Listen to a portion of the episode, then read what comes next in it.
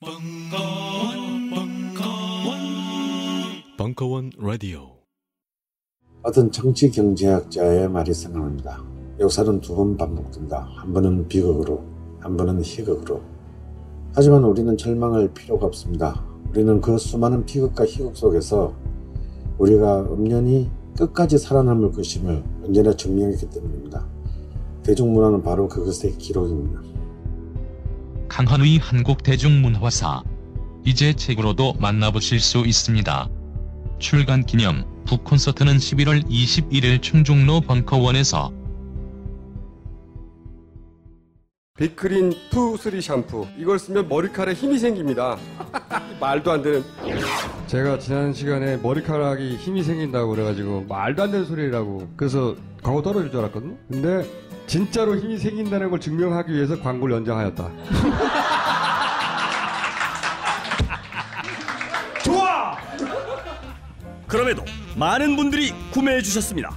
그리고 구매 후기를 통해 인정해 주셨습니다. 딴지마켓 재구매율 53%에 빛나는 빅그린 투쓰리 샴푸 23일 후 변화가 없으면 100% 환불해드리겠습니다 지금 바로 딴지마켓에서 확인하세요 Dynamic Korea의 총행무진 대중문화사. 이식의 으름장과 독립의 몸부림 사이. 시즌 2. 제5강. 제3의 물결. 청년 문화의 봉기와 제4공화국. 2016년 9월 9일 강연. 2부. 시청각 자료는 유튜브 링크를 이용하세요.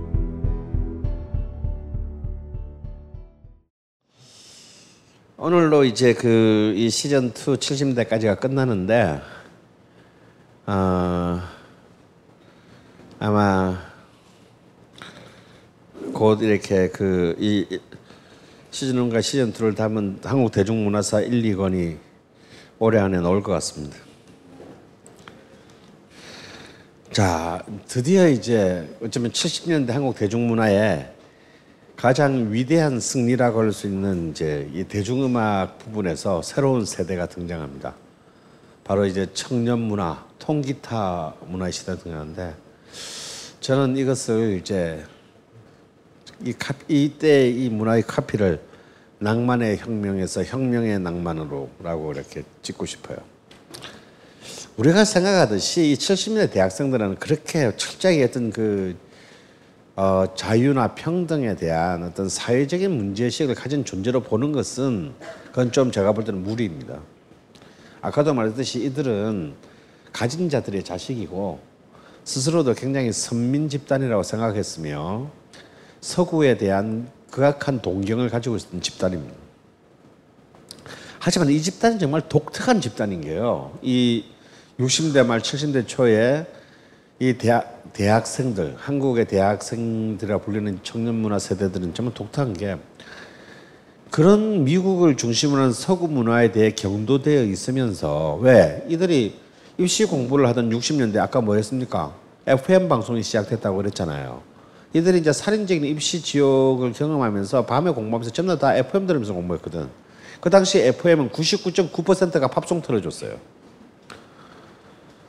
그 팝송 들으면서 공부하는 세대들이에요. 그러니까 이제 미국 문화에 대한 열렬한 동경을 갖고 있으면서 또한 동시에 이들은 4.19를 10대 때 경험했고 또 무엇보다도 식민지 이후 세대입니다. 다시 말해서 해방 이후 출생자들이에요. 그래서 식민지 식민지 시대라는 억압이 없었던 최초의 세대입니다. 그래서 이들은 마치 이 김지아의 오적에서 보듯이 한국 전통 문화에 대한 또 열렬한 또 열광을 가지고 있었던 참 희한한 동, 서구에 대한 동, 동경과 민족주의적인 그 회기를 동시에 가진 독특한 세대였고 어, 굉장한 그 선민 집단이었으면서도 이른바 리, 정치적 리버럴로서 정치적 자유주의자로서 어떤 그 규제나 억압에 대해서는 본능적인 저항 감각을 갖고 있었으면서 어, 또한 동시에 그 처음으로 낭만이라는 왜냐하면 그만큼 삶에 대한 여유 있는 집단의 자식이었기 때문에 동시에 어떤 그 어, 여유 있는 낭만을 누릴 수 있는 최초의 세대이기도 했습니다. 그래서 어떤 이 통기통의 시작이 마치 우리가 생각하듯이 어떤 철저한 어떤 그런 문제 의식이나 서구적인 비판 의식에서 출발했다기 보다는 어, 자신이 그 자신이 속해 있는 어떤 선민 집단으로서의 어떤 낭만적 유희 그런 낭만적인 어떤 그런 문화적 그 형태로부터 이것은 이제 시작했다라고 볼 수 있어요.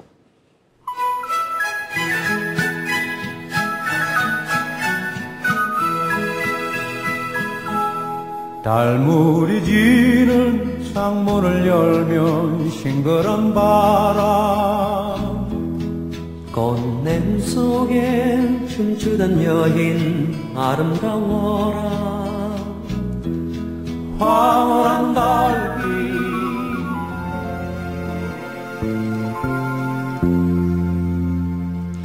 방금 마지막 그 앨범 자켓을 봤죠.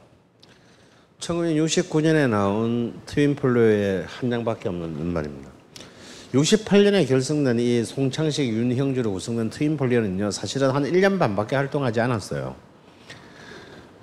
하지만 당시 세브란스 그러니까 연대 의대 1학년이었던 그 윤형주와 어, 대학생도 아닌데 슬쩍 대학생 비스를 무리하게 대충 낑겨든 송창식으로 이루어진 이 하모니는요 그 이전에 우리나라가 사람들이 노래, 부르는 노래에서 절대 들을 수 없었던 그 전에 뭔가 우리 트로트나 뭐 미팔군 팝들은 전부 뭔가 축축했잖아 노래가 뭔가 뭔가가 청승맞거나 좋게 말해서 애상적이었다 이거.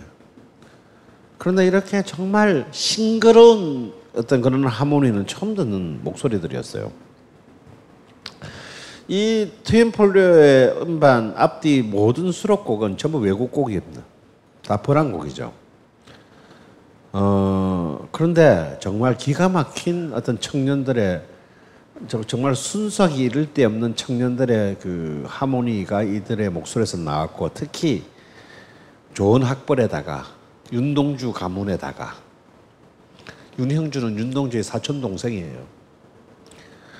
어, 가문에다가 특히 보이 소프라노 이 특히 당시 여, 여중 여, 여고 여대생들이 아주 열광한 이 윤형주의 목소리에 이 젊은 세대들의 완전히 맛이 가요. 여기에는 어떤 1969년의 대한민국의 현실은 없습니다. 어, 하지만 이들 젊은 세대가 정말 꿈꾸던 현실에서는 존재하지 않는 정말 꿈꾸는 아름다운 낭만의 세계가 이들의 목 뒤에 이들 뒤에 목소리에서는 펼쳐져 있었던 것이죠.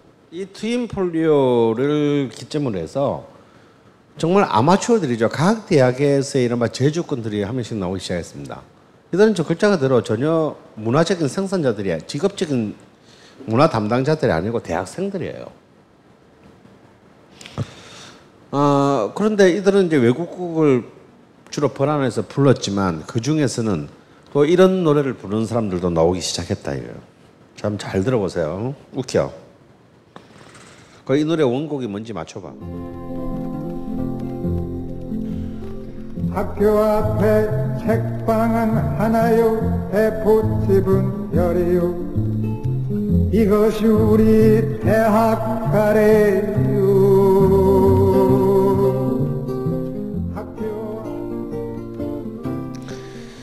자, 이 노래는 뭐 아시는 분 아시겠지만 60년대 미국 어, 청년 지식인들의 아주 미국의 아침 이슬이라고 할 수 있는 밥 딜렌의 그 Blowing in the Wind라는 노래 원곡을 원곡 가사는 아무 상관없이 음, 본래 노래 가사는 이 반전 가요죠. 어, 근데 그런 노래를 그대로 번역했다가는 바로 보안법 위반으로 끌려갈 테니 이런 세태풍자적인 내용으로 학교 앞에는 책방은 하나요, 양장점은 열이요, 뭐 이런 거. 어, 이런 노래를 이제 부르는 이제 번안에서 부르는 애들이 나오기 시작했다 이거. 이게 이제 이 성균관 대학의 서유석입니다. 어, 하지만 초기 69년, 70년, 71년에 이 통기타 음악은 새로운 어떤 이른바 대학생들이 부르는 새로운 낭만적인 노래들이라고 사람들이 받아들였어요. 그중에서 가장 이제 서서히 방금 앞에 두 개 노래는 음반 시장을 지배하는 노래들은 아니었으나 이제 드디어 주류 이제 시장들 음, 음악 대중음악 시장들에 진출하는 대학생들이 늘어나기 시작했대요. 그 중에 가장 대표적인 인물도 되고 목소리도 굉장히 좋았던 은희 같은 가수였어요.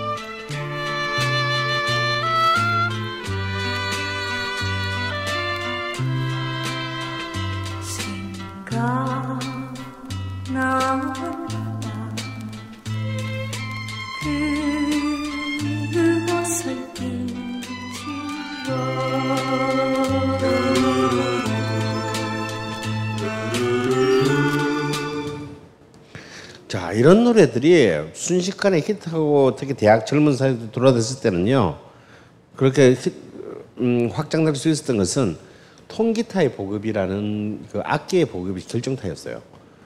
이런 노래들은 굉장히 일단 들어도 구조적으로 단순하잖아요. 코드 네 개만 알면 다 칠 수 있는 노래들이에요. C, A D 마이너, G7. 그래서 이제 이런 그 아주 간단한 구조를 가진 그 노래들이 이제 실제로 사람들이 이제 젊은이들이 통기타를 들고 다니기 시작하면서 그 통기타라는 악기에 걸맞는 어떤 많은 그 이른바 흔히 그 당시 용어로 포크송이라고 불리는 그런 어 쉬운 노래들이 음 이른바 아마추어적인 노래들이 엄청나게 필요하게 됐어요. 그래서 이제 뭐 번역 투의 노래들이 수없이 많이 나오고 있는데 이때 하나의 돌발 변수가 발생하는데 69년도 저물어 가는 69년 10월 달에 괴상하게 생긴 어떤 청년이 남산의 드라마 센터 약 400석짜리 극장에서 콘서트를 엽니다. 그런데 그 콘서트에서 이상하게 뭐 도저히 연예인스럽지 않은 듣도 보도 못한 한대수라는 청년이 막 톱 같은 거 갖다 놓고 막 이상한 막 소리를 내면서 노래를 부르기 시작했는데 놀랍게도 그 공연에 불리 두 시간 동안 불리는 모든 노래가 그 사람이 작곡한 노래였다는 사실이에요. 그 전까지는 그런 통기타를 치는 사람들도 작곡한 사람이 따로 있고 옛날 노래 부르는 사람 따로 있었다고 생각을 했는데 어디서 듣도 보도 못한 놈이 하나 나오는데 어 이거는 본인이 생각하고 본인이 느끼고 본인이 말하고 싶은 것을 작곡했다라는 거예요. 그 근데 이 사람의 직업은 가수가 아니고 사진 기자였다라는 사실이에요.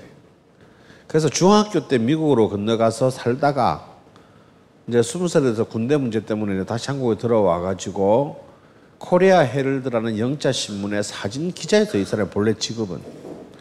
근데 취미로 뚱땅거리는 음악을 가지고 만드는 음악을 가지고 그지는 그냥 한번 논 건데 이것이 그 당시에 젊은 가뜩이나 뭔가 새로운 곳에 굶주려 있던 이 서울의 대학가의 젊은 관객들, 젊은 수- 음, 문화 수용자들에게 엄청난 영향을 주게 됩니다. 오, 씨, 이제 우리 작곡도 해야 돼. 이제 그래야 가오가 사는 거야. 그가 발표했던 이 처음에 노래 중에 나중에 그의 일집에 실리되는 그 수많은 명곡 중에 하나는 지금도 많은 사람들이 좋아하는 그가 사실상 한대수라는 사람이 뉴욕에 있을 때 고등학교 1학년 때 만들었다라는 물 좀 주소입니다. 물 좀 주소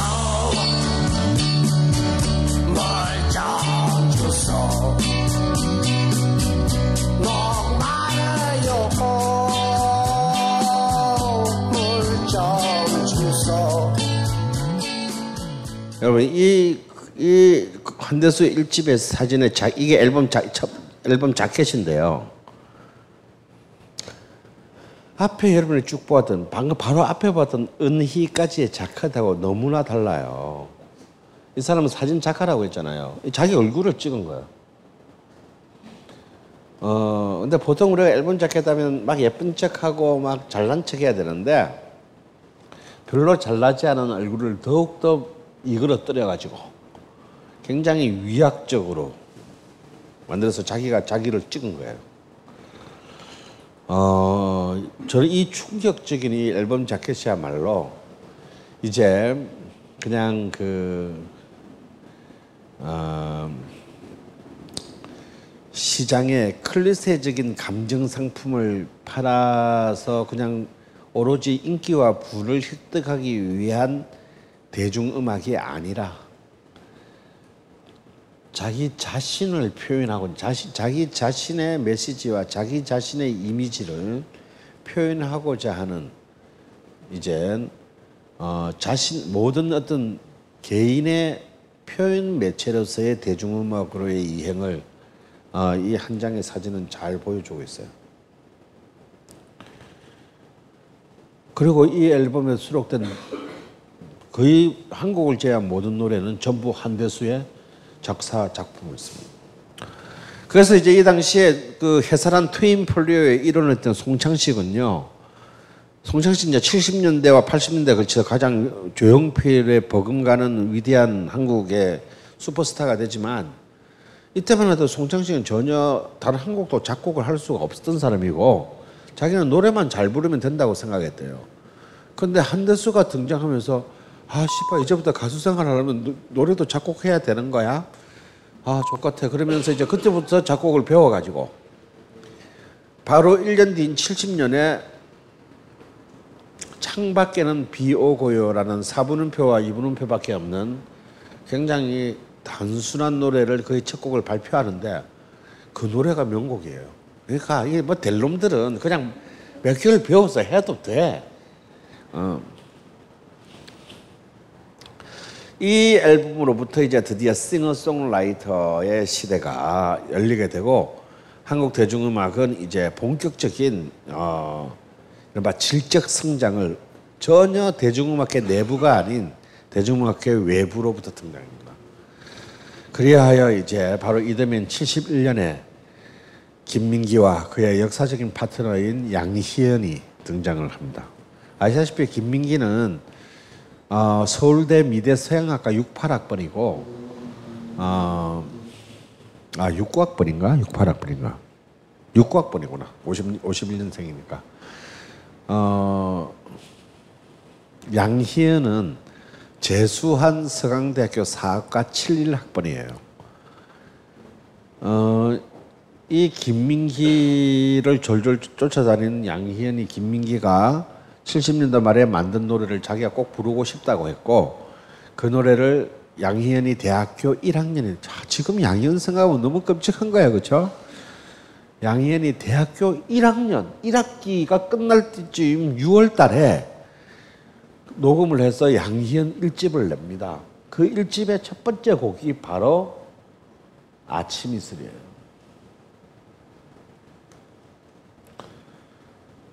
근데 같은 해에 김민기는 자신의 독집을 내는데 10월 달에 그게도 김민기의 목소리로 부른 아침 이슬이 실려 있습니다. 하지만 만약에 저는 아침 이슬이 김민기가 그냥 자기가 만들었으니까 불렀으면 저는 이 노래 아무도 몰랐을 거라고 생각해요. 어, 이거는 김민기에 대한 모독이 아니라 노래는 주인이 있는 것 같아요. 양희은이 불렀기 때문에 이 노래는 결국 70년대 세대에 그리고 80년대 7080 세대에 그 세대를 대표하는 노래가 됩니다. 이 노래들은 전혀 시장에서 성공을 거두지 못했어요. 자, 근데 김민기는 이제 어쩌면 한대수가 뉴욕산이라면 한국 토착적인 최초의 싱어송라이터라고 할 수 있고 김민기의 71년 이 앨범은 아까 나온 아까 한대수의 그 1집은 74년이나 돼야 나오기 때문에 한국 대중음악 사상 최초의 싱어송라이터의 앨범이라고 할 수 있습니다. 여기에 첫 번째 실린 노래는 친구라는 노래고요. 어, 그 두 번째 면에 첫 번째 실린 노래는 길이라는 노래입니다. 이 노래를 하나 들어보면 이 사람의 세계를 알 수 있을 것 같아요.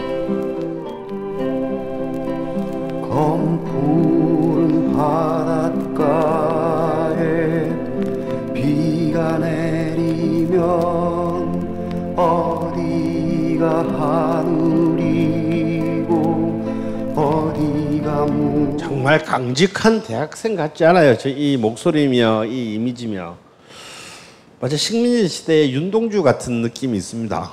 어. 일본 자켓도 참 잘 만든 것 같아요. 근데 이 첫 번째 나온 친구라는 노래는요, 사실은 김민기가 경기고등학교 다니던 대학 고등학교 때 만든 노래예요. 근데 이 노래는 그냥 마치 같이 그 같은 서클 동아리 친구들이랑 같이 여름에 놀러 갔다가 한 명이 물에 빠져 죽어요.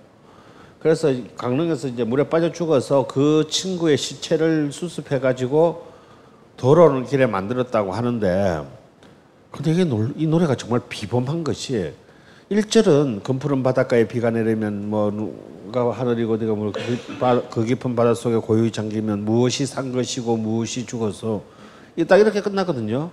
근데 2절에 가면 그냥 이 그냥 친구의 죽음으로 끝나지 않고 이야기가 훨씬 더 깊게 나아갑니다.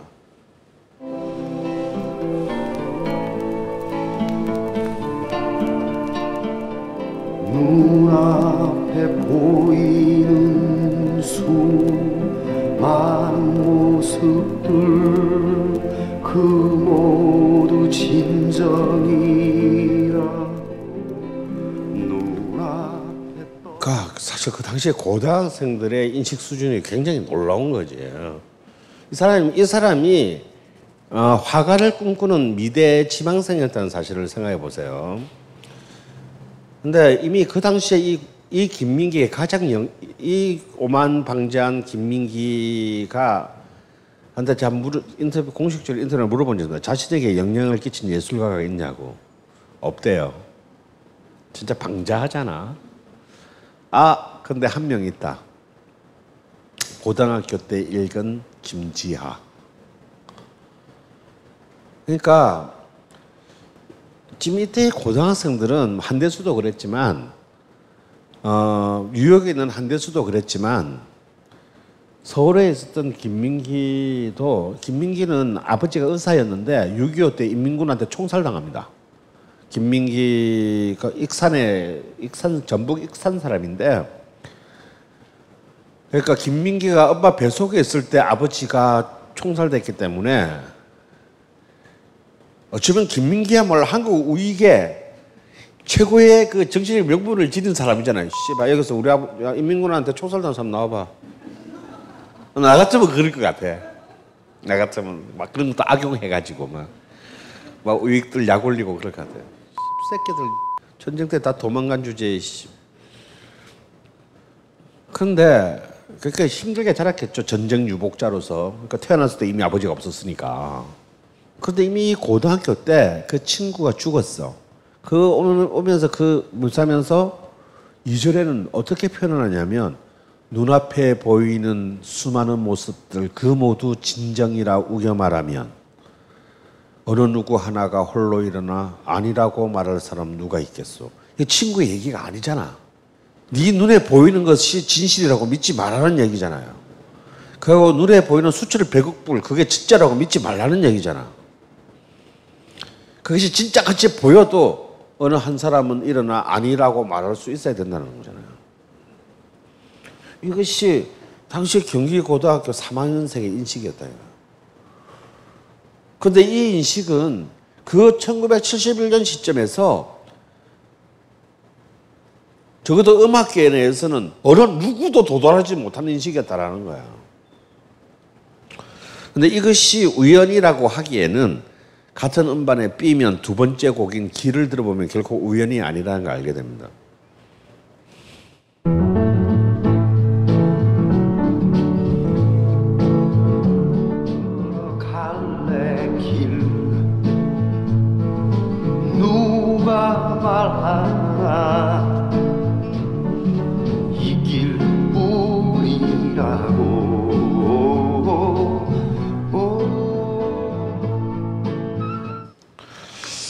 은희의 꽃반지 끼고와 김민기의 음반은 같은 해에 나왔습니다. 저희 꽃반지 끼고는 진짜 정말 엄청나게 TV에서도 스타가 되고 엄청나게 히트를 했어요. 김민기의 이 판은 뭐 2천 장도 안 팔렸습니다. 하지만 그 당시에 이른바 위수령이 내려진 서울의 모든 대학가에서 이 노래는 음반이 아니라 입에서 입으로 노래로 대학생들에게 불려지고 있었어요. 자, 이 음반이 나오기 전에 직전에 바로 이제 양희은의 음악이 나온 음반이 나온 이게 여러분 보고 있는 이 자켓이 양희은의 데뷔 앨범의 자켓이에요. 이게 어딘지 아시겠죠? 이 어딜 것 같아? 사진 찍은 데가 딱 보면 알 수 있는데 뒤에 건물이 아직도 있잖아. 남산에 옛날에 어린이 해관 건물이잖아요. 아마 평범한 데서 찍은 거야. 근데 이, 이 양현, 양현의 이, 이 모습 보세요. 자, 일단 이, 이 자켓 자체가 나는 굉장히 문제적이야. 일단 얼굴이 아니고 몸 전신이 드러난 풀샷입니다. 그렇죠? 이거는 그 당시로는 굉장히 파격적인 거예요. 왜냐하면 앨범 자켓은 상품의 차- 그 일종의 뭐라고 해야 되나 일종의 바코드 같은 거거든요. 그래서, 이건 누구 거다라는 걸 알수 되는데 이 얼굴을 알 수가 없어. 자세히 보면 못난 얼굴은 아니야. 저는 정말 제가 70년대 저의 그 섹스 심볼은 양희은이었는데 제가 90년대 처음 방송할 때 어떤 모 FM에서 제가 어릴 때 섹스 심볼은 어, 올리비아 뉴튼 존이 아니라 양희은이다라고 했다가 경고받았어요. 아니 김추자가 섹스 심볼이라면 아무 문제가 없는데 왜 양희은이 섹스 심볼이라면 문제가 되는 거야? 음. 아, 자세히 보세요. 자세히 보시면 저- 양현이 입고 있는 옷은 평상복이죠. 그냥 남방과 청바지에 운동화예요. 그리고 화장도 안 했고 머리는 생머리고 파마도 안 했어요. 그냥 옆에 기타 슈트가 하나 놓여 있을 뿐이다. 기타는 잘 못 치면서. 예. 이게 뭐냐면 나 그냥 대학생이에요. 라는 얘기거든. 그 얼굴도 들고 있지 않아서 얼굴을 식별하기도 어렵습니다. 그냥 한 명의 대학생이 남산 공원에 앉아 있는 거예요. 기타를 들고. 그런데 이 속에 담긴 노래 하나가 이제 정말 역사를 바꾸게 됩니다. 자, 이 노래는 지금 다 아는 노래 좀 잘 들어보세요. 이 노래는 딱 두 개의 기타로 반주가 되고 있어요. 그 중에 기타 하나 멜로디 라인은 김민기가 치고 있고 이거 땅땅땅 짱짱 하는 것은 당시 맹인 가수로 유명한 이용복이 이 스틸 기타를 치고 나일론 기타는 김민기가 치고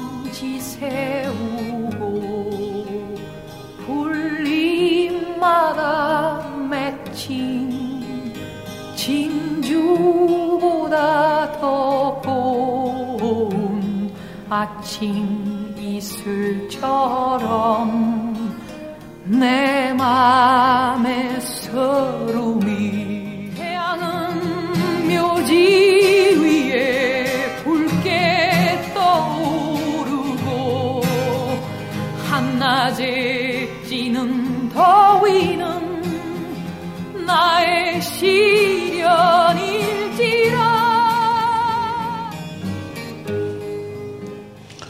저는 이 노래가 나오는 순간이 한국 대중문화에 딱 한 번에 있는 딱 한 번의 혁명의 순간이었다고 생각해요. 아, 저는 이 방금 여러분 들은 거는 이제 바로 71년 6월 30일 날 나온 오리지널 버전입니다. 저는 이 노래 들을 때 너무 통쾌해. 드디어 저는 한국의 여성이 해방된 날을 저는 이날로 치고 싶어요. 아, 그야말로 문화에 있어서의 화초의 존재에서 독립된 존재로 표현되는 날입니다. 더 이상 눈물이나 지어짜는 존재가 아니고 당당하게 자신의 표현, 비록 남자가 만든 노래였지만 당당하게 자신의 목소리를 부르는. 이 목소리는 어떤 여한의 습기가 없어요. 그리고 그 발성은 굉장히 당당하고 뚜렷합니다. 물론 음반은 팔리지 않았어요. 안 팔리는 이유는 간단합니다. 팔수 있는 시장의 코드를 외면했기 때문이죠. 이 당시에 대중음악은 팔리기 위해서는 기본적으로 두 가지 구조 중에 하나여야만 합니다. 하나는 이른바 money 코드라고 불리우는 AABA 코드. 그러니까 첫 번째 주제가 나오고 그 주제가 한번 반복되고 요 A A 다시까지는 아침이슬도 똑같아요. 보세요. 긴 밤 지새우고 음, 보다 더 고운 아침 이슬처럼 이게 A예요. 다음에 내 마음의 서름이 다시 A가 반복되잖아요. A 다시 가사만 바뀌지.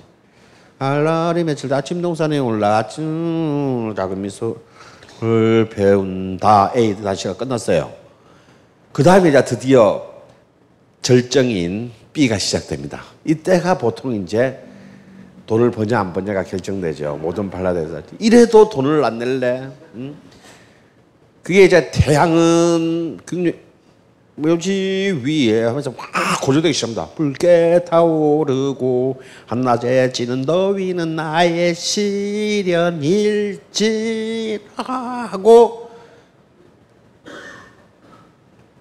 찍었어요. B가 끝났어요. 그러면 보통 사, 머니 코드는 긴 밤지 하고 다시 A로 돌아와야 합니다. 그래서 유사품에 속지 마시고 꼭 이 제품을 구매해 주세요라고 다시 한번 확인시키고 끝나야 되거든요. 이게 AABA의 영원한 문법입니다. 그런데 일지라 하고 확 약을 온갖 데 다 팔았는데 여기서 마치지 않고 500 밟고 1000 더. 여기서 지금 척으로 올라갔잖아. 올라갔는데 여기서 다시 사도를 비약합니다.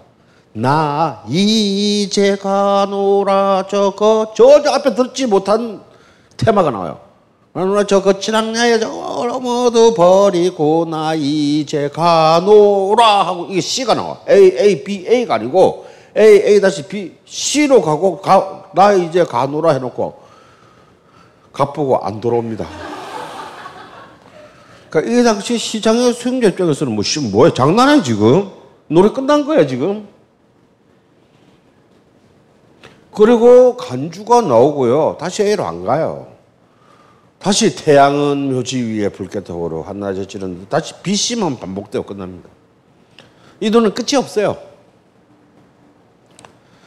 다시 A로 회귀하지 않는 불안정한 미래의 시로 가버린 겁니다.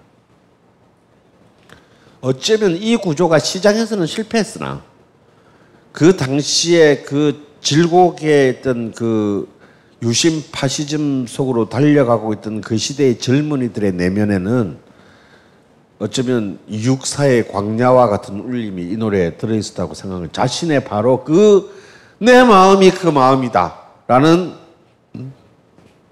시대적 동감을 어, 불러일으킨 것이라고 저는 봅니다. 그러면 이 AABA가 아니면 어떤 거냐? 그 다음에는 이제 블루스, 블루스의 코드가 있어요. 바로 이제 락 음악의 코드가 되는 블루스의 코드 A A A A 다시 B 이렇게 B로 끝나 그냥 A로 안 들어가고 A A B로 끝나는 A A B라는 것으로 네 마디씩 열두 마디가 반복되는 코드가 있어요.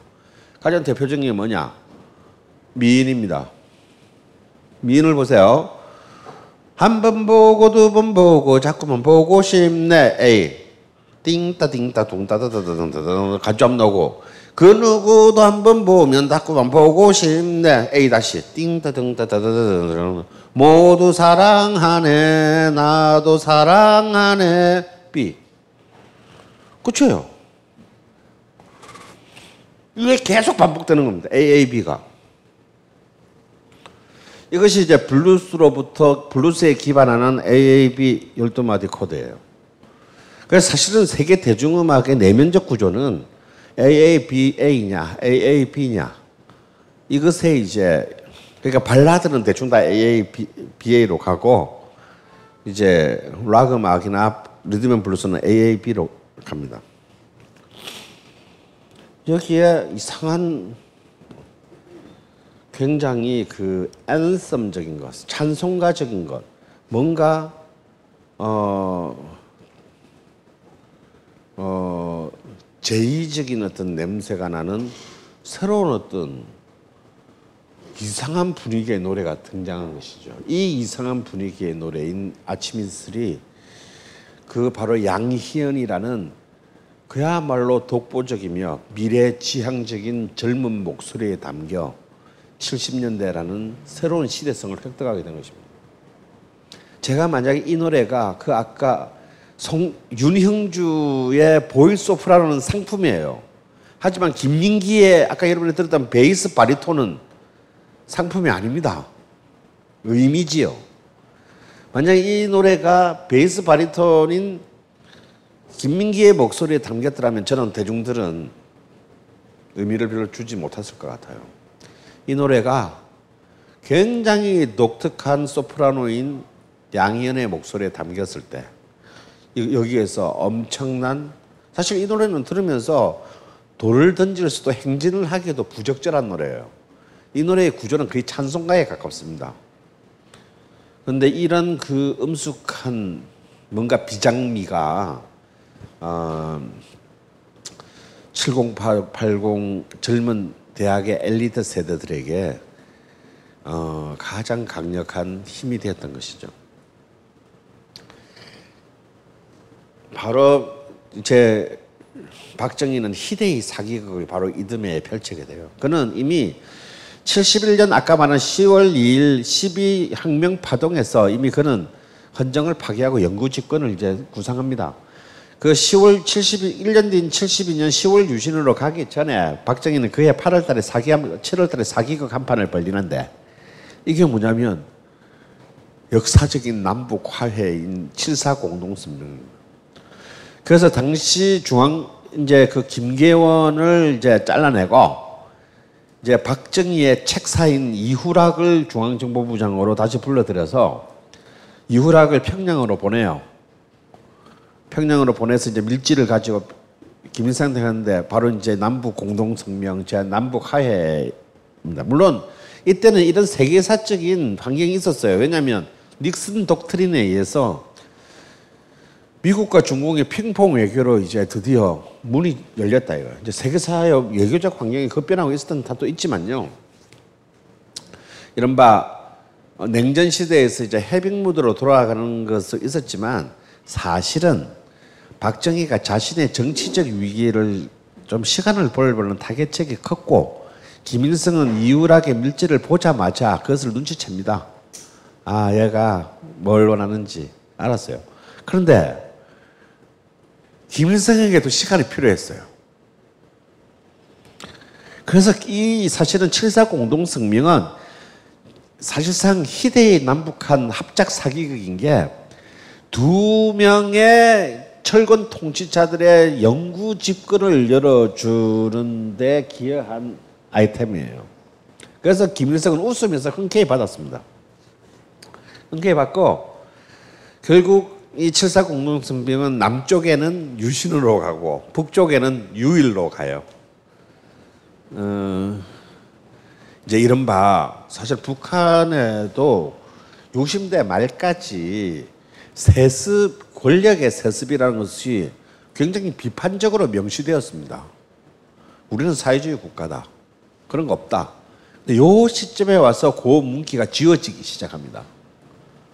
그래서 이른바 이때부터 김일성에는 뭔가 자신의 신화적인 것이 필요했어요. 이게 유일 영도 사상인 겁니다. 김일성이 소련과 중국의 지배로부터 벗어나는 56년도에 주체 사상이 필요했지만 자기만이 할 수 있다는 것을 증명하기 위해서는 또 유일 영도 사상이 필요했던 거예요. 그래서 72년도에 7사 공동성명을 수출해서 진짜 박정희는 유신으로 가고 김일성은 유일로 가게 됩니다. 여기에 남북 한 5천 명이 속아 넘어간 사기극이에요. 그리고 이제 이 전국은 완전한 개판, 파국이 되고 우리가 48년 8월 15일 날 만드는 헌법은 이제 더 이상 아무런 효력을 가지지 못하게 됩니다.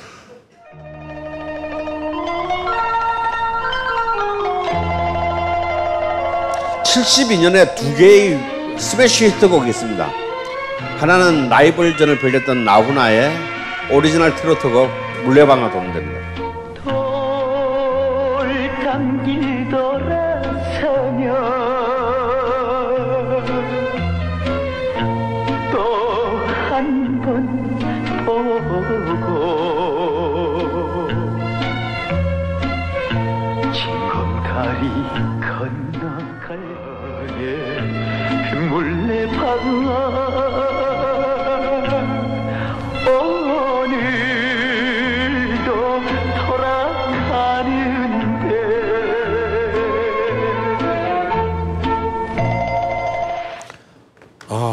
이때요 이 노래가 최고로 히트했지만 이 노래뿐만 아니라 72년부터 73년까지 나오나는요 무려 6, 7곡의 연속 1위 곡을 터뜨려요.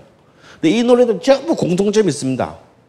고향역, 녹슬은 기찻길, 물레방아 도는데 전부 실향을 다루고 있어요. 고향을 다루고 있는.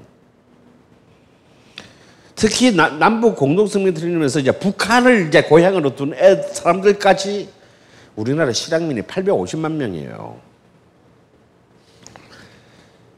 까지 막 신금을 짜는 막 그런 노래들을 연속으로 참 나오면 1위야 그냥. 여기서 나오나가 남진한테 밀린 실질을 완벽하게 그때 이제 반격을 하게 되는 때가 요때입니다. 특히 물레방아 도는 데는요. 돌담길 돌았으면 또 한 번 보고 뭐 징검다리 건너갈 때 뒤돌아보며 서울로 떠나간 사람 이렇게 시작하잖아요. 이 노래는 바로 도시 농촌 출신의 도시 노동자들의 노래예요. 그러니까 명절이 되어도 돈이 아까워서 귀향하지 못하고 기숙사에서 라디오나 켜서 듣, 들으면서 이제 고향을 생각하는 자들은 전부 나오나에게 몰표를 던집니다. 바로 그 어, 이농 그 농촌을 떠난 그 정설의 대변자가 이제 이 나훈아의 노래였던 거죠. 근데 그 같은 해에 이 노래를 하- 전체로 보면 나훈아가 우세했지만 한 곡으로만 보면 그, 그 해의 곡이라는 노래가 라이벌인 남진에게서 나오는데 똑같은 시골을 그리는데 전혀 다른 시골을 그려요. 아 이것도 정말 이 라이, 정말 전설적인 라이벌이다.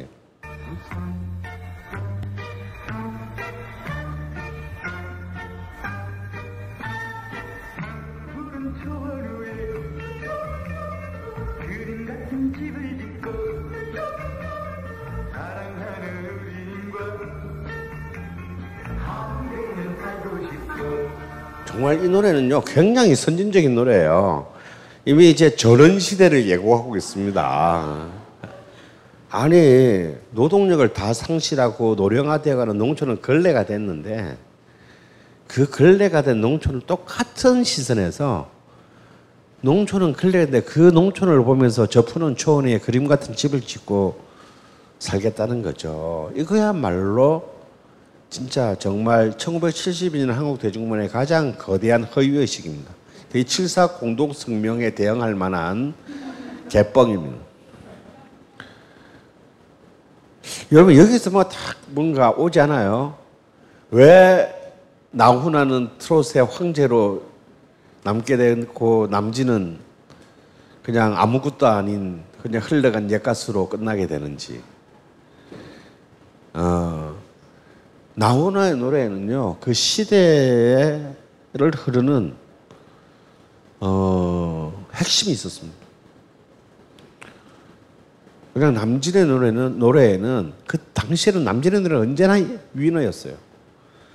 하지만 남진의 노래에는 시대의 본질은 존재하지 않고 그냥 뜬구름 같은 환상만이 명멸했을 뿐입니다.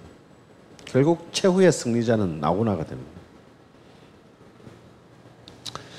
하지만 대학이 남진과 나훈아라는 철옹성이 있었지만 나훈아는 김지미와 11살이나 많은 김지미와의 그, 어, 불륜 아닌 불륜 스캔들로 이제 활동을 그만두고 라이벌을 잃어버린 남진 또한 윤복희와의 결혼과 이혼 등등의 저 추문과 맞물리면서 몰락하는 가운데 73년 말을 기점으로 그 당시까지 비주류였던 청년 문화가 주류 대중 문화를 접수합니다.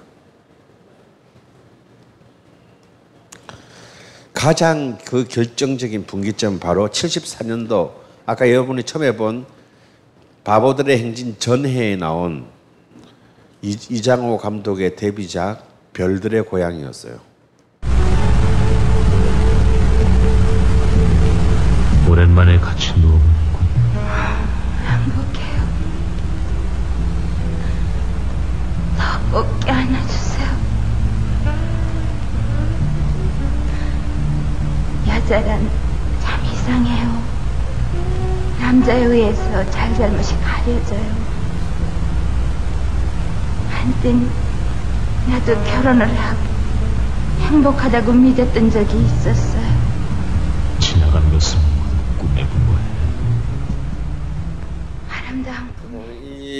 이참 유명한 장면이죠. 오랜만에 같이 누워 보는군.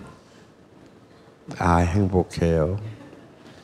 여 뒤에 이, 이 별들의 고향의 결정적인 장면 뒤에 흐르는 선율이 뭔지 기억나세요? 네, 뭐예요? 예, 나 그대에게 모두 드리리. 이장희의 이 앨범, 이 영화의 OST를 맡았던 영화 음악 영, 영화 음악을 맡았던 이장희의 주제가인데 그는 이 노래, 이 영화 안에서의 OST 중에서 세 곡의 넘버원 히트곡을 냅니다. 어, 참 신석이는 이때까지 주인공이야. 어. 여배우는 계속 바뀌는데 당시 중앙일보에 연재되었던 청년 문화 세대의 작가인 최인호의 별들의 고향을 영화한 이장호의 이, 이 영화는요. 그의 유- 그의 사수 어, 이장호는 60년대 한국 영화의 황제였던 신상옥 감독의 조감독 출신입니다. 신상옥의 갖고 있었던 한국 영화 흥행 기록을 모두 깨뜨리고 개봉 관객 56만이라는 당시로서는 난공불락이라고 불리던 50만 그 벽을 깨뜨린 최초의 작품입니다. 여러분 한 극장에서 50만 명이 어- 보려고 도대체 몇 달을 개봉관 있어야 되는 거예요. 이 기록은 뭐 진짜 정말 굉장히 오랫동안 깨어지지 않고 그 한국 영화의 기록으로 남게 되는데요. 음,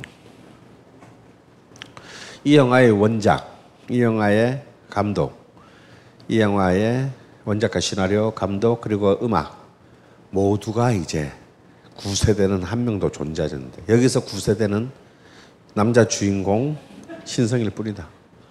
여자 주인공마저도 새로운 세대인 안인옥이 등장합니다.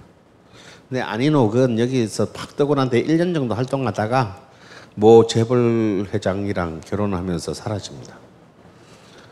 이렇게 해서 영화와 대중음악 그리고 문학 모든 분야에 걸쳐서 이제 새로운 세대들이 사실상의 그 차트를 습건해요.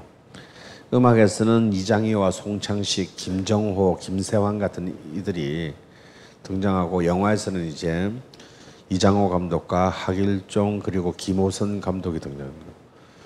아 그러니까 이 기록이 바로 2년 만에 깨지네요. 김호선 감독의 영화 겨울 여자로 깨집니다. 77년도에 음, 이, 기, 이 겨울 여자가 이제 이 기록을 깨뜨리는데 그것도 결국은 같은 세대에 의해서 이제 깨어지게 되죠. 어, 여기에 박정희 정권은 굉장히 놀랍니다. 자기들에게 제 가장 눈에 가신 존재가 적어도 문화 부분에서 모든 주도권을 장악하게 되면서 어, 박정희 정권은 특단의 조치를 내리게 되죠. 75년에 들어서게 되면 이미 그때부터 이제 박, 전국은 이미 박정희 민심은 박정희를 74년 말부터 박, 민심은 박정희를 떠나요. 왜냐하면 73년에 이제 제 4차 중동전이 일어나면서 유가가 급등해서 전 세계 경제가 바닥을 치게 돼요. 그러면서 이제 74년 하반기부터 한국에도 어마어마한 불황의 늪에 빠지게 되는데 박정희가 유일하게 자신의 정치적 명분이 뭡니까? 경제 활성화인데 그놈의 경제가 짝살이 난다. 그리고 이 전태일의 죽음에 영향이 컸던 게 전태일의 죽음까지는요. 전태일이 죽던 1970년까지 노사 분규는 1년에 100몇 건이 안 됐습니다. 근데 그 이듬해인 1971년부터 100, 10배가 늘어나요. 1700건이 넘어가고 이미 71년도에 73년, 74년 거치면서 이제 전국적으로 이제 막 모든 사업장마다 어마어마한 노사 분규가 일어납니다. 그리고 이제 막 그 노동자 계급들이 서서히 아주 완벽하지는 않지만 이제 그 전태일의 뒤를 이어서 더 이상은 이제 자신들이 병령의 어떤 군인적인 어떤 그런 처우를 받는 것들에 대해서 어 반대하기 시작하고 결국 유신 정권은 이들을 전부 유, 유일하게 몰 수 있는 건 용공 조작이죠. 이제 전부 하여튼 정권에 반대하는 놈은 전부 다 빨갱이야. 라고 하면 이제 하는 것을 법제화하는다 이거. 그게 뭐냐? 긴급 조치다 이거. 다시 말해서 이제 모든 헌정을 중, 헌법에 있는 모든 가치를 중지하고 지금 국가 비상 상황이니만큼 대통령에 반하는 모든 행위는 내란 업무 행위로 간주한다. 이게 국가 비상 이제 계엄령을 선포하는 거죠. 그래서 결국 75년부터 이제 드디어 대한민국은 계엄령 체제 이른바 긴급 조치 시대로 접어들게 됩니다. 그래서 이제 그 중에서도 사상과 표현의 자유에 해당하는 긴급 조치 9호가 발효되었을 때 그 긴급 조치 9호의 자매편으로 가요 규제 조치를 발표해요. 그 앞에는요, 그 가요 규제 조치 앞에 73년에는 비상 경제 조치라는 것을 발표하거든요. 이 83 조치 이 골 때리는 게요. 자, 기업들이 사채를 빌려서 많이 사업을 하잖아요. 사채 빌려서 안 갚아도 좋다.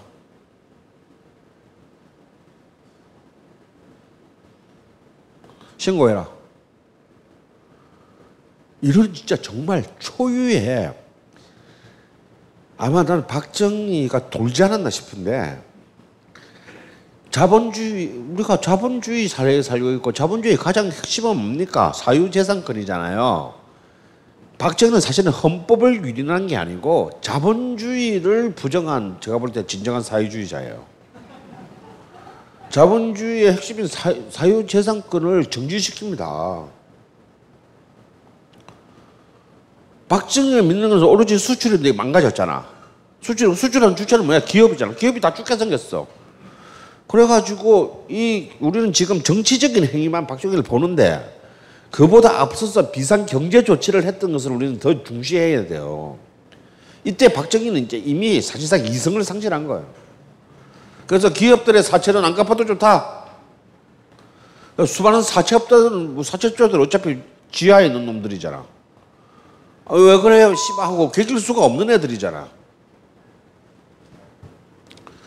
그 약점을 잡아서 이제 이 비상 경제 조치를 했고 정치적으로는 긴급 조치, 그다음에 문화적으로는 가요 규제 조치를 이제 75년 4월 달에 발표합니다. 그래서 이제 아까 여러분이 첫 번째 장면으로 봤던 금지곡 파동 거의 2천여 곡의 노래를 금지시켜요. 거짓말이야 같은 노래들은 이미 71년도에 히트했던 노래예요. 그러니까 4년 동안 잘 틀다가 금지, 다 금지. 마음에 안 드는 전부 다 금지. 그리고 이제 귀찮으니까 사람 단위로 금지곡을 해. 얘가 쓴 거 전부 다 금지. 그러니까 김민기가 쓴 거는 전부 금지. 신중인이 쓴건 무슨 내용이라도 금지. 밥 딜런 곡이면 사랑 노래도 다 금지. 왜냐하면 특히 팝송을 금지곡 하는데 많은 우스꽝스러운 사건이 많이 영어를 잘 해석을 못한 못해가지고 굉장히 낯뜨거운 사건이 많이 발생했어요. 1972년도에 음, Paper Lace라는 버밍햄에 출신했던 그룹이 발표한 Billy Don't Be a Hero라는 락 음악이 있어요. 굉장히 신나는 노래예요. 처음에 여러분 여러분 Don't Be a Hero라는 말이 뭔지 아세요? 영웅이 되지 말아 달라. 무슨 뜻인 줄 아세요? 이게 영어로? 예? 돈비어 히어로란 말은 애인이 전쟁터에 나가는 애인에게 여자 여자가 제발 죽지 말고 살아 돌아와라는 뜻이에요. 왜냐하면 전사하면요 어떻게 되냐면 히어로가 되잖아. 전사 통지서의 첫 줄이 미국 미군 전사 통지서의 첫 줄이 He was a hero예요. 그는 영웅이었다. 뒤졌다는 얘기예요. 제발 네가 영웅이었다라고 적힌 편지를 내가 받지 않게 해주라. 그런 내용이거든. 그래서 이 노래는 뭐, 근데 시작은요, 완전히 이제 징집되어가는 그 순간에 행진부터 시작해서 너무 흥겨운 거예요. 잔들어잔 막 행진곡이 시작되고, 노래도 굉장히 흥겨워. Billy, don't be a hero, don't be a fool in your eyes. 이런 거거든. 이게 뭐냐면요. 영웅이 되지 마. 눈, 전쟁할 때 눈 감고 숨어. 막 총도 대충 위에다 쏘고, 막. 고개, 고개 쳐들지 말고, 혼자 돌격하지 말고, 완전 반전 가요야. 완전, 완전 코믹 반전 가요거든. 근데 우리도 그때 월남전 막 나가고 그랬잖아요. 그러니까 이 노래가요. 친정 가요인 줄 알고 가사를 잘못 이해해가지고 온 전국의 라디오에 전파상에 지나갈 때마다 이 노래 나왔어요. 노래 흥겨우니까. 근데 사실 안에 내용은 진짜 슬픈 내용이에요. 근데 결국 얘가 전사해. 그래서 이제 히어즈 히어로라는 편지를 받고 뭐 이제 이런 굉장히 우울한 내용인데 가사는 분위기 너무 흥- 그걸 이 노래를 1년 동안 실컷 틀고 난 데에 반전 가요라는 걸 알게 된 거야. 얼마나 쪽팔려. 그래가지고 그에 대한 보복이 뭐냐면 이 새끼들 노래 전부 다 닦았지. 그래서 뭘 검열을 할래도 똑똑해야 된다. 뭘 말귀를 알아들어야 뭐 검열을 하지. 그래서 귀찮으니까 전부 다 금지. 이게 가요 규제 조치입니다. 근데 이 가요 규제 조치만도 만으로도 성이 안 차. 그래서 그해 12월 30일 날 그것도 정말 내일이면 해가 떨어져서 모든 게 전부 다 가고 있는데 그때 지 아들내미가 대마초를 했다는 사실을 알, 알게 된 불같이 노한 박 대통령이 엄마도 없는데 어, 아들내미가 대마초를 해서 누구랑 했어 했더니 가수 형들이랑 한 걸 알게 돼. 십새끼 다 불어. 그래가지고 대마초한 모든 사람들을 그뭐 전부 다 통기 타는 젊은 애들이잖아요. 여러분 아시다시피 그 당시에 대마초는 불법이 아니에요. 대마초를 하지 말라는 법이 없어. 다시 말해서 대마관리법은 1979년도에 만들어지고 향정신성 의약품에 관한 법률도 한참 뒤에 만들어집니다. 거기 대마초 핀 새끼를 잡아 쳐놓고 싶은데 법률이 없어. 그래서 다, 다 활동 이제 그냥 활동 금지를 내린 거죠. 어, 뭐 저만 해도 뭐 담배보다 대마초를 먼저 폈으니까 그때 그냥 동네 가면 다 살 수 있었어요. 서면 뒷골목에 가면 다 팔았어. 제가 재수할 때까지 담배를 안 폈는데 제가 서울에 이제 대학교 와서 담배를 3월 달에 처음 피게 되는 이유가 서울에서 대마초 파는데 어딘지를 몰라가지고 어, 알 수가 없어서 할 수 없이 동네 담배 가게에서 담배를 사서 폈는데 어 처음 필 때는 대마초랑 똑같더라고 뺑 갔는데 그냥 그 다음날부터는 별로 효과가 없었습니다. 그래서 대마초 파동으로 전부 다 날려버린 이게 이제 1차 대마초 파동이에요. 이렇게 이제 인위적으로 청년 문화 세대를 단 3년 만에 총정리해 인위적 제거해 버려 난 뒤에 이제 여러분 돌아요 부산항해로 상징되는 트로트의 왕정 복고가 인위적으로 시작됩니다. 근데 재밌는 것은 또 이 76년 77년도부터 트로트 음악이 또 확 휩쓰는데 이때 트로트의 주역은 남진 나훈아 이미자가 아니에요. 조용필, 조경수, 최헌, 윤수일 이 세대들은 전부 다, 다 락밴드의 리더들이거든. 락밴드의 보컬리스트들이야. 다 청년문화 세대들인데 청년문화의 전성기 때 뜨지 못했던 비주류 애들이 락커들이 트로트 곡을 들고 나와가지고 전부 1위를 합니다. 그러니까 이미 어쩔 수 없이 강제적으로 트로트 음악으로 가더라도 옛날의 인물들로는 새로운 취향을 이제 감당해낼 수 없었던 거죠. 그렇게 청년 시대의 음악은 작살나고 다음에 청년 문화 세대의 대중음악 또한 영화 또한 작살나면서 영화 한국 영화는 수렁에 빠져들어요. 이때부터 한국 영화는 뭐냐면 전부 26 곱하기 30, 365 이꼴 제로 오양의 아파트 뻐꾸기 몸으로 울었다. 전부 호스티스물 아니면 토속 멜, 에로, 에로물 그 한복 입고 나서 옷 벗는 거. 어. 하, 그때 우리의 우상인 정윤희 같은 배우가 토속 에로물의 여왕이었어요. 그는 아직도 나 기억나는 게 81년도에 대종상 여우주연상을 정윤희가 받는데 여우주연상을 줄 영화가 없어가지고 뻐꾸기도 밤에 우는 가로 어, 정윤희가 여우주연상을 받아요. 그러니까 그럴 정도로 영화는 전부 완전히 이제 이제는 아무것도 말 그- 그럴 수가 없어. 일단 그런 영화 감독들이 전부 다, 다 활동을 금지당했고 전부 이제 애정물도 아니 멜로물도 아니고 에로물로 전락합니다. 그래서 한국 영화가 이제 대중들로부터 완전히 버림받는다. 제가 81 학번인데요. 제 학번 세대만 하더라도 그때는 한국 영화를 한국 영화라고 안 부르고 방화라고 불렀어요. 그래서 한, 나 오늘 한국 영화 보러 가 하면 반의 여학생들이 전부 짐승을 보듯이 벌레를 보듯이 쳐다보았습니다.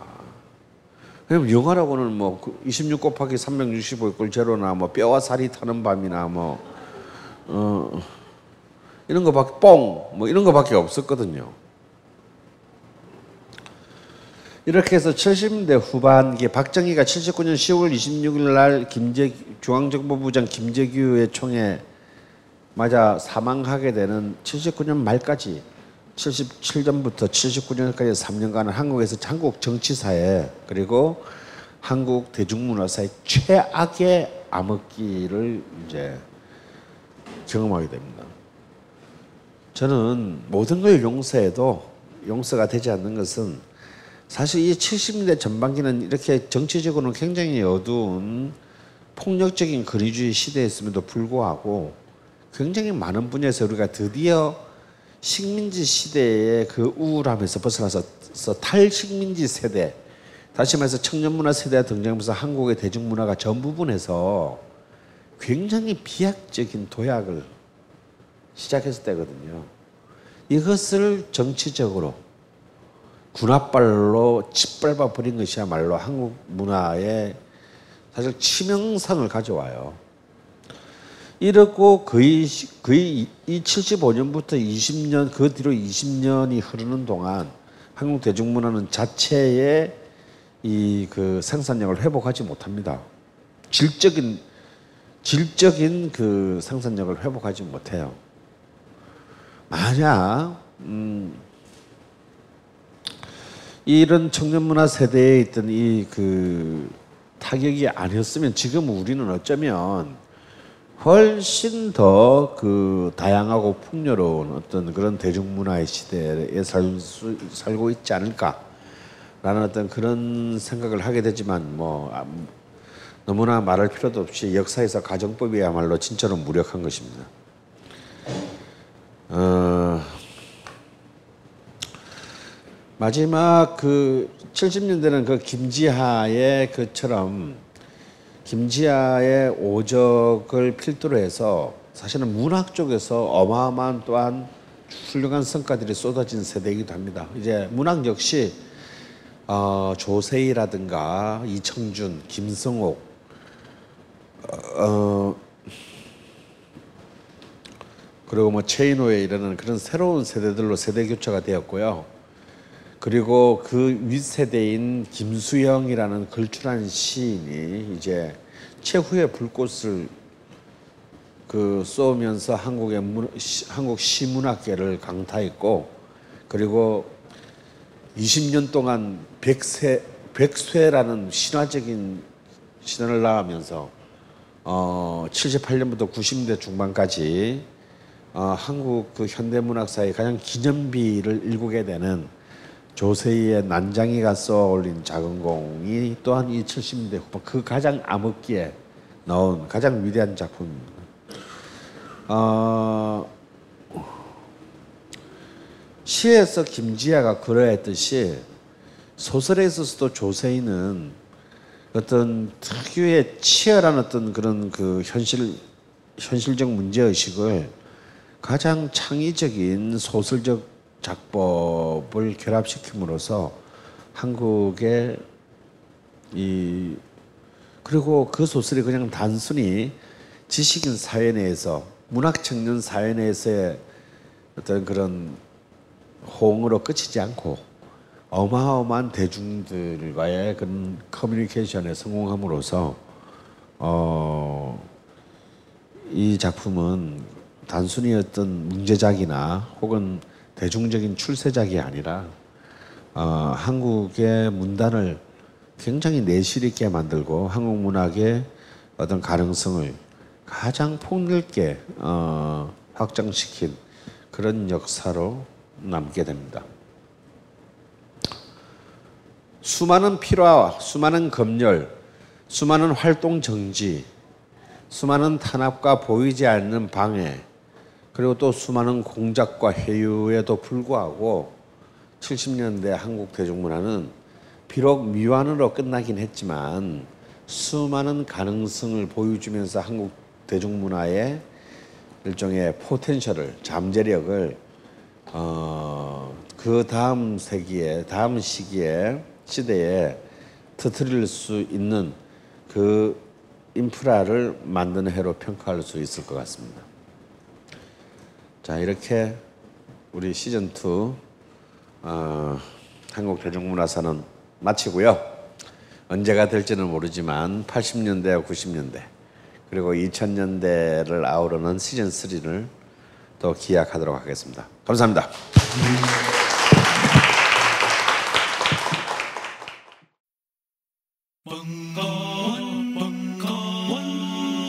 벙커원 라디오